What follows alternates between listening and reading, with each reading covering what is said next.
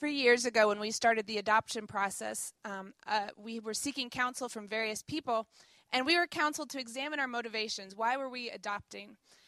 And as Bill and I were talking about amongst ourselves and praying about it, one of the ways, one of the reasons was to grow our family. And as many of you know, we've been blessed by two beautiful girls, Lily and Millie. But we've also been blessed by some adoptive cousins. Lily and Millie have um, a number of biological cousins that have been adopted by families in the United States. And two of their cousins were adopted by Chad and Lora Dykstra from Michigan. And we have the pleasure of, so far, it's been twice a year getting together, getting the cousins all together so they can maintain those family relationships here in the States. And when we met Chad and Lora, they, um, they had already done some running for Team World Vision and were able to visit one of the Team World Vision's well projects in Ethiopia. So they were going to take a few minutes to talk about that, and then we'll talk about our Team World Vision. Um, just a quick, uh, a br- brief and quick um, our journey in the last three years. In November of 2008, God put adoption in our hearts. In January of 2009, we started the process to adopt, and we soon felt led to adopt from Ethiopia, and God grew in us a heart for Africa. In July of 2009, we started our wait for a referral. God called us, um, we felt, to work during that wait. During that time, we read A Hole in Our Gospel by Richard Stearns, and it ignited the fire in us for the poor and the oppressed, the widow and the orphan. We felt called to start an orphan ministry at our church and get a team together to run for Team World Vision and raise money for clean water wells in Africa. So in April of 2010, we started training for the races. We had five people signed up for the full Chicago Marathon and about 15 for the Chicago Half Marathon and 5K. In July of 2010, we got a referral for two little boys, and you can see them up there. So now we had two precious names and faces that would soon be a part of our family and an encouragement while we ran these races. In August of 2010, we got a court date for October 27. This was really special to us because Chad was running the marathon on 10 10 10. So he was able to run the marathon and 10 days later get on a plane to go meet our boys. Um, it was also special because we had two months of preparation time to get our plane tickets and get arrangements made so we were able to contact World Vision and say, We're going to be in Africa. Can we come see some projects while we are there? So in September of uh, 2010, I ran the Chicago Half Marathon. It was a very hot day for the race. Um, but having teammates from our church and hundreds of orange shirts to run with um, made it a wonderful day. And there um, and then in October was the marathon. It was incredibly hot. It was 80 degrees in October in Chicago, which is kind of unheard of. It was a horrible day for running, but these five braved the weather. And even though most of them didn't make their, their goal of, of a time, they all finished. And, you know, the biggest thing for them was being a part of Team World Vision was fun and inspiring. Thousands and thousands of people lining the streets, um, cheering on. Actually, millions of people cheering on, but thousands cheering on Team World Vision.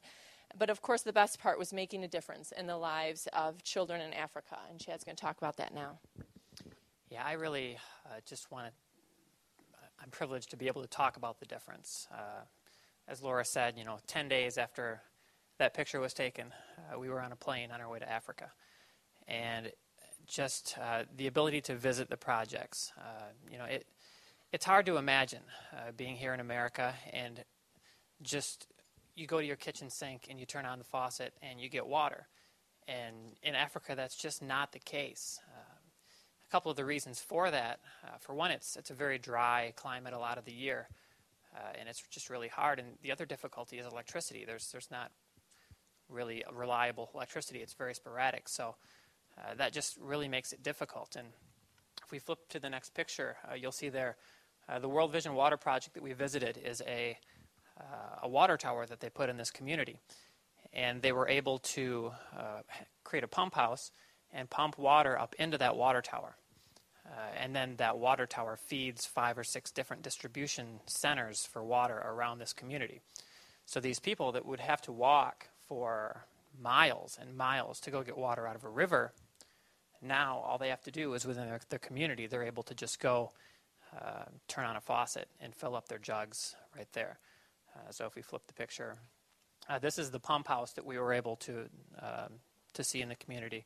Uh, they run the pump when there's electricity. They fill the water tower, and then a couple times a day, there's a, distribution center that they will um, that they will be able to fill. Uh, and it was just really neat. We were able to talk to a woman uh, there in the community through the translators with World Vision.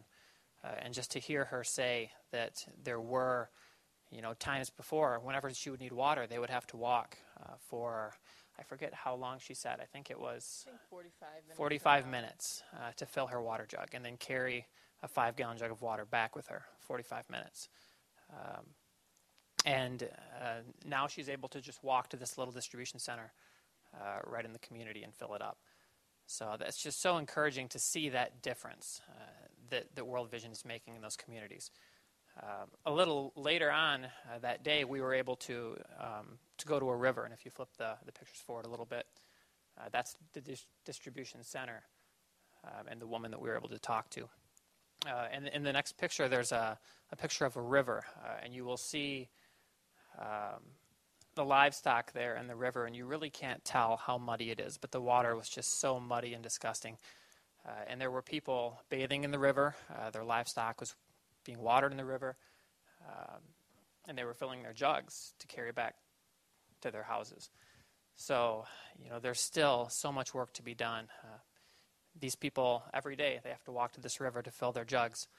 Uh, we were talking to our boys um, a while back about Ethiopia, uh, and they had told us that they were very thirsty, um, that they would have to walk a long, a long ways uh, to get water. Their family would, and, and the water was yucky, and that they were just so thirsty.